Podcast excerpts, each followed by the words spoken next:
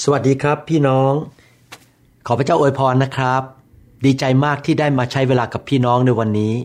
วันนี้ผมอยากจะมีโอกาสเล่าคำพยานชีวิต ในการดำเนินชีวิตกับพระเยซู เดินกับพระเจ้าว่าเป็นยังไงบ้าง ในหลายปีที่ผ่านมา ผมได้เป็นคริสเตียนมาแล้ว เป็นเวลา 30 กว่าปี แล้วก็ผ่านสิ่งต่างๆมามากมาย ผมเชื่อว่าคำพยานในวันนี้จะหนุนใจ พี่น้องคริสเตียนหลายท่านให้เดินต่อไปกับพระเจ้า และขึ้นสูงขึ้นสูงขึ้น ไปในทางของพระเจ้า จนท่านเกิดผลสูงสุด จนกระทั่งท่านนั้นเป็นผู้ที่พระเจ้าใช้การในยุคนี้อย่างมากมาย อย่างอัศจรรย์ และเป็นพระพรแก่นานาชาตินะครับ วันนี้ผมอยากจะเล่าถึงประสบการณ์ในการที่ได้มาพบไฟแห่งพระวิญญาณบริสุทธิ์ และเกิดอะไรขึ้นกับชีวิตของผม ผมรับเชื่อเป็นคริสเตียนในช่วงปีประมาณ 1981 1980ราวนั้นนะครับ แล้วตอนแรกก็ไปอยู่ที่คริสตจักรแบปทิสต์ที่จันทบุรี ผมก็เริ่มร้อนรนรับใช้พระเจ้า เอาจริงเอาจัง รักพระคัมภีร์มาก นั่งฟังคำสอน ทั้งวันทั้งคืนเลยครับ อยากรู้เรื่องเกี่ยวกับ พระวจนะของพระเจ้า และในที่สุดก็ได้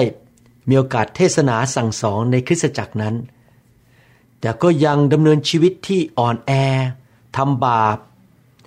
ความเชื่อก็อ่อนมากเลย ไม่สามารถเชื่อเรื่องการอัศจรรย์ได้ ไม่มีกำลังมากเท่าไหร่ แต่รักพระเจ้ารักพระวจนะ จนกระทั่งวันหนึ่งรับบัพติศมาในพระวิญญาณบริสุทธิ์ ที่ค่ายแห่งหนึ่ง ซึ่งเป็นค่ายคริสเตียนของหมอและพยาบาล ที่เมืองไทยนะครับ ตอนนั้นยังอยู่ประเทศไทยที่จันทบุรี แต่ผมไปรับในค่ายแห่งหนึ่ง พระเจ้าเทพระวิญญาณลงมาบนชีวิตของผมในค่ายครั้งนั้น และผมก็พูดภาษาแปลก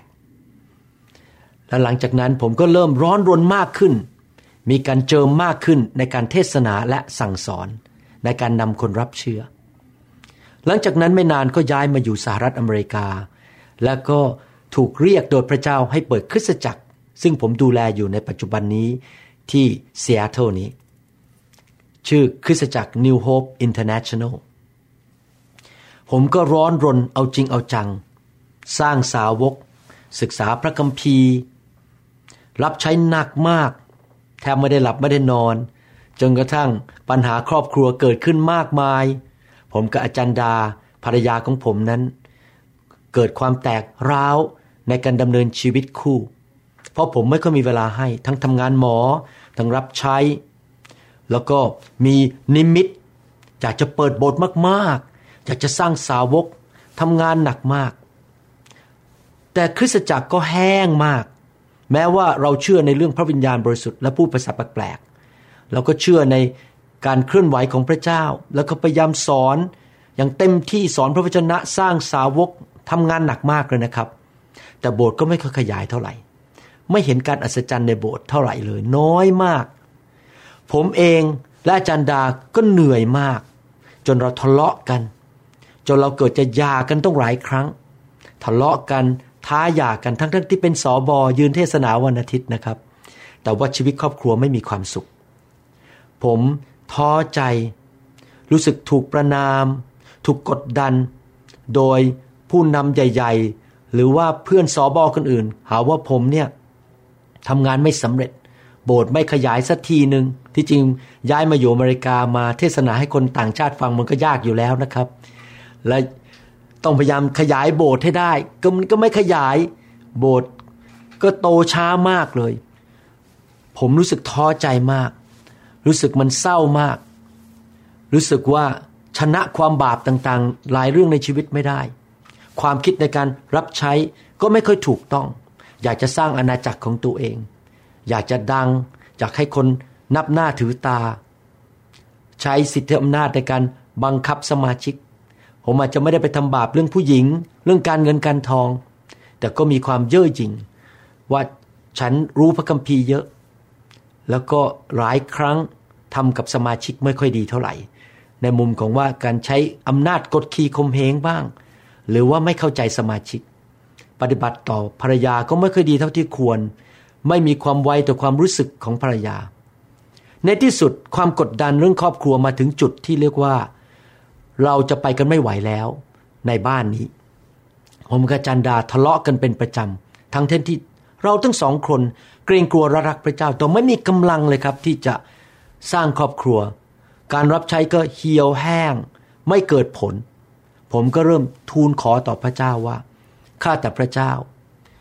มันจะต้องมีบางสิ่งบางอย่างที่ขาดในชีวิตของผม ที่ทำให้ชีวิตการรับใช้ชีวิตครอบครัวมันไม่ไปไหน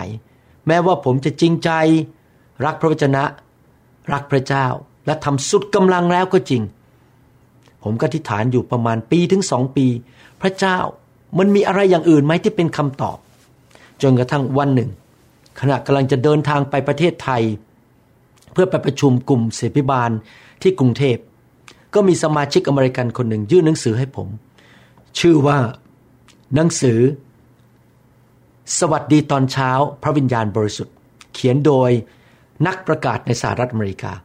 ผมก็หนังสือเป็นหนังสือเก่าๆนะครับเขาอ่านมาลงหลายเที่ยวแล้ว ผมก็ไปนั่งอ่านในเครื่องบิน ในหนังสือเล่มนั้น ก็เขียนถึงการทำงานของพระวิญญาณบริสุทธิ์ในชีวิตของนักประกาศคนนั้น ผมเห็นจริง ๆว่าผมไม่รู้จักพระวิญญาณจริง ๆ ผมไม่ได้ดำเนินชีวิตในพระวิญญาณ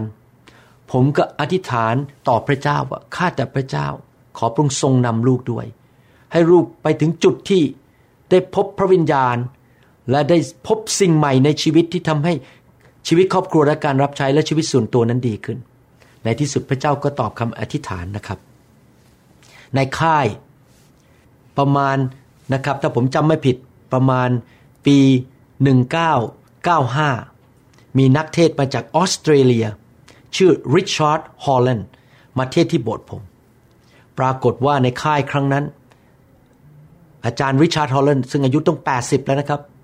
มาเทศนาแล้วก็วางมือ พอท่านเดินผ่านผม เอามือขึ้นมาแตะหน้าผากผมท่านเองผมล้มลงไปเลยอย่างห้ามตัวเองไม่ได้เลยเหมือนกับมีอะไรมากระแทกผมอย่างแรงล้มลงไป หลังจากนั้นผมก็เกิดความคิดขึ้นมาบอกว่า เอ๊ะพระวิญญาณมีจริงมาแตะผมได้ ในค่ายนั้น พี่น้องถูกพระเจ้าแตะกันมากมาย ผมก็เกิดความสนใจว่าทำไมสิ่งนี้เกิดขึ้น พระวิญญาณมาแตะแล้วทำให้ผมล้มลงไป ผมก็ไปถามอาจารย์ริชาร์ดฮอลเลนว่า ได้ข่าวว่าในอดีตอาจารย์ต่อต้านเรื่องการวางมือและการล้มในพระวิญญาณไม่ใช่หรือ อาจารย์ริชาร์ดฮอลเลนก็เล่าผมฟังว่า เมื่อปีก่อนหน้านี้มีนักเทศคนหนึ่งซึ่งเป็นผู้ประกาศไปที่ออสเตรเลีย แล้วไปทำงานฟื้นฟู ปรากฏว่าในงานฟื้นฟูนั้นเขาเรียกสิบิบาลออกมาเลี้ยงแถวกัน และผู้ประกาศคนนี้ก็วางมือทีละคนทีละคน ล้มกันนาเลระนาดเลยนะครับ ทั้งที่ที่คนพวกนี้เคยต่อต้านเรื่องพระวิญญาณ เรื่องการล้มในพระวิญญาณ เรื่องไฟของพระวิญญาณ และนอกจากนั้น นักเทศคนนี้ก็เรียกเด็กขึ้นมาบนเวที วางมือให้เด็กคนนั้น เด็กคนนั้นก็ถูกพระเจ้าแตะพอกลับไปที่โรงเรียนวันจันทร์ เด็กคนนั้นเดินเข้าห้องเรียนนะครับ ครูและนักเรียนคนอื่นก็ล้มกันระเนระนาด เพราะว่าการเจิมยังอยู่บนตัวของเด็กคนนั้น โบสถ์ของเขามีโรงเรียนนะครับ โบสถ์ของอาจารย์วิชาร์ดฮอลแลนด์พอผมได้ยินแค่นั้นผมก็ถามชื่อของนักประกาศคนนั้น ปรากฏว่านักประกาศคนนั้น ชื่ออาจารย์รอดนี่ฮาวเวิร์ดบราวจะมาที่รัฐติดกับรัฐผม ผมก็เลยตัดสินใจว่าวันพฤหัสศุกร์นั้น ผมจะขับรถพาภรรยาไปที่การประชุมนั้น ซึ่งเขามาทำการประชุมฟื้นฟู ที่จริงนั้น ตอนแรกใจผมต่อต้านเรื่องพวกนี้มากเลยนะครับ เพราะผมถูกสอนมาว่าการล้มในพระวิญญาณนั้นมันไม่จริง การหัวเราะในพระวิญญาณนั้นเป็นเรื่องที่มนุษย์เสแสร้ง เป็นเรื่องสอนผิด ผมจริง ๆ แล้วใจต่อต้านนะครับแล้วสอนต่อต้านเรื่องนี้ด้วยในยุคแรก ๆ ตอนที่เปิดโบสถ์ใหม่ๆ เพราะถูกสอนมาแบบนั้น แต่ผมเนี่ยภาษาอังกฤษเขาเรียกว่า desperate มาก ผมไม่อยากเป็นเหมือนเดิมอีกต่อไปแล้ว ชีวิตครอบครัวมันจะพังอยู่แล้ว การรับใช้มันไม่ไปไหน ท้อใจเศร้าใจทำเต็มที่มันก็ไม่ไปไหน ผมอาจารย์ดาและคุณแม่ของผม ก็พากันนั่งรถไปที่พอร์ตแลนด์ออริกอนไปที่ประชุมนั้น ผมฟังเขาเทศไม่เคยรู้เรื่องหรอกครับ เพราะเขามีสำเนียงมาจากแอฟริกาใต้ ผมรู้อย่างเดียวว่า ถ้าอาจารย์คนนี้วางมือผมจะวิ่งออกไป พอเขาเรียกพวกผู้รับใช้ ออกไปก่อนเลยก่อนสมาชิก ผมกับจันดา ก็จับมือวิ่งกันออกไปเลยเป็นคนที่สอง และให้เขาวางมือ ผมเปิดใจเต็มที่เลย พอท่านอาจารย์คนนี้วางมือบนศีรษะของผมกับจันดา ผมรู้สึกพระเจ้ามาแตะตัวล้มลงไป แล้วก็เกิดอาการหัวเราะยังห้ามไม่ได้จริง ๆ นะครับ หัวเราะอยู่นานมากเลย อาจจะเกือบ25 นาทีถึงครึ่งชั่วโมงอาจารย์ดาก็นั่งดูผมว่า สามีของฉันเป็นอะไรไปแล้วเนี่ย หัวเราะในพระวิญญาณ หลังจากผมลุกขึ้นมาจากพื้น ชีวิตผมเปลี่ยนไปเลย ผมกลายเป็นคนใหม่ เกิดความชื่นชมยินดีอย่างอัศจรรย์ เกิดความเชื่อสูงขึ้น ชีวิตเริ่มเปลี่ยนไป ผมก็ไปที่ประชุมของนักประกาศอีกคนหนึ่งแล้วก็เริ่มสัมผัสถึงการทรงสถิตของพระเจ้า ออกไปให้เขาวางมือนักประกาศคนนั้นชื่อว่าเบนนิฮิน ผมขึ้นไปบนเวทีเขาแค่กวาดมือเท่านั้นเอง ไฟพระวิญญาณบริสุทธิ์ก็มาแตะผมกระเด็นไปเลยต้องหลายฟุตนะครับแล้วรู้สึกตัวสั่นไปหมดเลยเดินลงไปเมาในพระวิญญาณ ผมเริ่มเข้าใจแล้วว่า โอ้ ไฟพระวิญญาณมีจริง และถูกไฟพระเจ้าแตะเป็นอย่างไร หลังจากนั้นก็มีประสบการณ์อีก เมื่อนักเทศอีกท่านหนึ่งมาที่เมืองของผม ชื่อว่าเคนเนตเฮกินตอนนี้เขาเสียชีวิตไปแล้ว ผมไม่สามารถเข้าไปใกล้ตัวเขาได้เพราะที่ประชุมคนเป็นพันเขาไม่ได้วางมือให้แก่ทุกคน ผมก็ขอพระเจ้าด้วยความชื่อดูดไฟของพระวิญญาณบริสุทธิ์มาแตะตัวผม แล้วผมก็เมาในพระวิญญาณวันนั้น เป็นเวลาเกือบครึ่งชั่วโมง ญาติพี่น้อง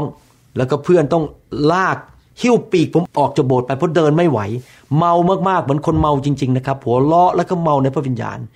ผมมีประสบการณ์กับไฟของพระวิญญาณบริสุทธิ์มาก หลังจากนั้นพระเจ้าก็บอกว่า ให้เจ้าเริ่มไปเรียนเรื่องเกี่ยวกับการเคลื่อนของพระวิญญาณ รับไฟแห่งพระวิญญาณบริสุทธิ์ เอาจริงเอาจัง ผมก็เสียค่าเครื่องบิน เสียค่าเช่ารถ เสียค่า โรงแรมไปอยู่ที่เมืองที่มีการฟื้นฟูนั้น ไปปีหนึ่งสองถึงสามครั้ง เสียเงินแต่ละครั้งนี่นะครับ เป็นพันพันเหรียญเลยนะครับสามสี่พันเหรียญแต่ละครั้ง ต้องจ่ายราคาเยอะมากไม่มีใครมาจ่ายให้ผม ผมกับจันดาไป ที่ประชุมเจ็ดวันเต็มๆ เช้าสี่ห้าชั่วโมง เย็นสี่ห้าชั่วโมง เข้าที่ประชุมเช้าเย็น เช้าเย็น กวาดซีดี หรือคำสอน ทั้งโต๊ะเสียเงินค่าคำสอนเนี่ยเป็นพันๆเหรียญกลับมาฟังกลับมาเรียนเรื่องไฟของพระวิญญาณบริสุทธิ์ การเคลื่อนในพระวิญญาณบริสุทธิ์ ฟังให้เกิดความเข้าใจ ไปถูกแตะแล้วแตะอีก มีความไวต่อพระวิญญาณมากขึ้น รักษาไฟในชีวิตของ ในตัวเองได้มากขึ้น ชีวิตเริ่มเปลี่ยน ชีวิตการแต่งงานเริ่มดีขึ้น เรามาคืนดีกัน และเห็นการอัศจรรย์ในโบสถ์มากขึ้น การเทศนาเริ่มเปลี่ยน วันหนึ่งไฟของพระเจ้ามาแตะลิ้นผม แล้วก็บอกว่าการเทศนาของเจ้าจะเต็มไปด้วยฤทธิเดชแห่งไฟของพระวิญญาณบริสุทธิ์ ในที่ประชุมปีหนึ่งนั้น มีนักประกาศมาวางมือให้ผม แล้วพูดเป็นภาษาอังกฤษเผยพระชนะบอกว่า you will be a revivalist แปลเป็นภาษาไทยก็บอกว่า คุณจะเป็นผู้นำการฟื้นฟูไปในเมืองต่างๆ พอพระเจ้าแตะผมวันนั้นก็เริ่มการเปลี่ยนแปลงในการรับใช้ เริ่มไปที่ประเทศไทย เริ่มไปที่ต่างประเทศต่างเมือง แล้วไปที่ไหนในที่ประชุม ก็ไฟพระเจ้าเคลื่อน ผีออก เกิดการอัศจรรย์ การเทศนาเริ่มเปลี่ยนแปลง ชีวิตบริสุทธิ์มากขึ้น เกรงกลัวพระเจ้ามากขึ้น เกลียดความบาปมากขึ้น และมีฤทธิเดชในการปฏิเสธความบาป ในคริสตจักรของผมเองก็เริ่มมีความบริสุทธิ์มากขึ้นมากขึ้น ญาติพี่น้องหรือว่าพวกสมาชิกที่เป็นญาติพี่น้องกันเป็นเพื่อนกัน เด็กๆ ในโบสถ์เลิกทะเลาะกัน มีความบริสุทธิ์ในคริสตจักรมากขึ้น ผมจำได้ว่าเมื่อไปการประชุมฟื้นฟูครั้งแรกสุดในขณะที่เราบินไปอีกรัฐหนึ่งทางด้านฝั่งอีกฝั่งหนึ่งฝั่งตะวันออกนะครับ อาจารย์ดา ฝันคือแรกเพราะอาจารย์ดาต่อต้านเรื่องนี้ตอนแรกๆเพราะถูกสอนมาอย่างนี้ ให้ต่อต้านเรื่องการหัวเราะการล้มการเคลื่อนในพระวิญญาณอย่างหนักมากเลย รู้สึกเวลานั่งในที่ประชุมนี้มันอึดอัดมากนะครับ ว่าทำไมพระเจ้าเคลื่อนแล้วคนหัวเราะคนล้ม เราอึดอัดมาก คืนนั้นอาจารย์ดามีฝัน ว่าจะแต่งงานกับผม และต้องทำผมแต่งตัวแต่งหน้าให้เสร็จภายในเวลาบ่ายสามโมงแต่ปรากฏว่า บ่ายสามโมงแล้วก็ยังแต่งไม่เสร็จหกโมงก็ยังแต่งไม่เสร็จเข้างานมงคลสมรสไม่ได้ พอเขาสะดุ้งตื่นเข้ามา พระเจ้าก็บอกเขาว่า เจ้ายังไม่พร้อมที่จะพบพระเยซูในพิธีมงคลสมรสครั้งสุดท้ายในยุคสุดท้าย เพราะชีวิตของเจ้ายังไม่บริสุทธิ์ เจ้าต้องเหมือนผู้หญิง ซึ่งฉลาดซึ่งมีสติปัญญาที่เตรียมน้ำมันไว้สำหรับ เชิงเทียนนั้น หรือที่จะจุดไฟพร้อมที่จะพบเจ้าบ่าว ตั้งแต่วันนั้นอาจารย์ดาก็กลับใจ และสนับสนุนผมเต็มที่ที่จะนำไฟและน้ำมันแห่งพระวิญญาณบริสุทธิ์เข้ามาในชีวิตของเรา และเข้ามาในคริสตจักรของเรา ตั้งแต่บัดนั้นเป็นต้นมา ผมไม่เคยประนีประนอม ไม่ว่าช้างจะมาลากกี่ตัว ไม่ว่าใครจะว่าผม ผมจะไม่หยุดเรื่องไฟแห่งพระวิญญาณบริสุทธิ์ และจะนำไฟนั้นไปสู่คนไทยคนลาวและคนต่างชาติ ทั่วโลกที่เปิดเรื่องนี้ และผมขอมีไฟสูงขึ้นสูงขึ้น และขอพระเจ้าให้นำไฟเข้าไปนำการฟื้นฟูทั่วประเทศไทย และสู่คนไทยคนลาวทั่วโลกนี้ ผมขอบคุณพระเจ้าจริง ๆ เลย ที่พระเจ้านำผมมาพบไฟแห่งพระวิญญาณบริสุทธิ์เปลี่ยนแปลงชีวิตของผม เปลี่ยนแปลงการรับใช้ เปลี่ยนแปลงชีวิตครอบครัวลูกของผม ชีวิตส่วนตัวทุกอย่างดีขึ้นทุกๆปี ผมขอหนุนใจพี่น้องนะครับ ว่าไฟแห่งพระวิญญาณมีจริงนำความบริสุทธิ์นำการรับใช้ที่เกิดผลมากขึ้น อย่ากกลัวเรื่องนี้นะครับ ขอพระเจ้าเมตตาให้พี่น้องถูกไฟของพระเจ้าแตะเป็นประจำประจำนะครับข้าแต่พระเจ้าขอพระเจ้าเมตตาเทไฟของพระองค์ลงมา บนชีวิตของผู้พี่น้องทุกคนที่ฟังคำพยานนี้ ขอให้เขา ได้รับไฟของพระวิญญาณบริสุทธิ์อยู่เรื่อยๆ ให้เขาได้พบคริสจักรที่มีไฟ ขอให้สอบอที่ฟังคำสอนนี้ฟังคำแบ่งปันนี้ทอมใจลงที่จะเปิดกับไฟแห่งพระวิญญาณบริสุทธิ์ และเขาจะยอมให้ไฟของพระเจ้าเคลื่อนในชีวิตของเขา ให้บริสุทธิ์มากขึ้น คริสตจักรของเขานั้นดีขึ้น ขอฝากพี่น้องทุกคนที่ฟังคำสอนนี้ด้วย ในพระนามพระเยซูเจ้า เอเมนสรรเสริญพระเจ้า ขอบคุณมากครับ แล้วเราพบกันใหม่ในคำแบ่งปันครั้งหน้านะครับ พระเจ้าอวยพรครับ สวัสดีครับ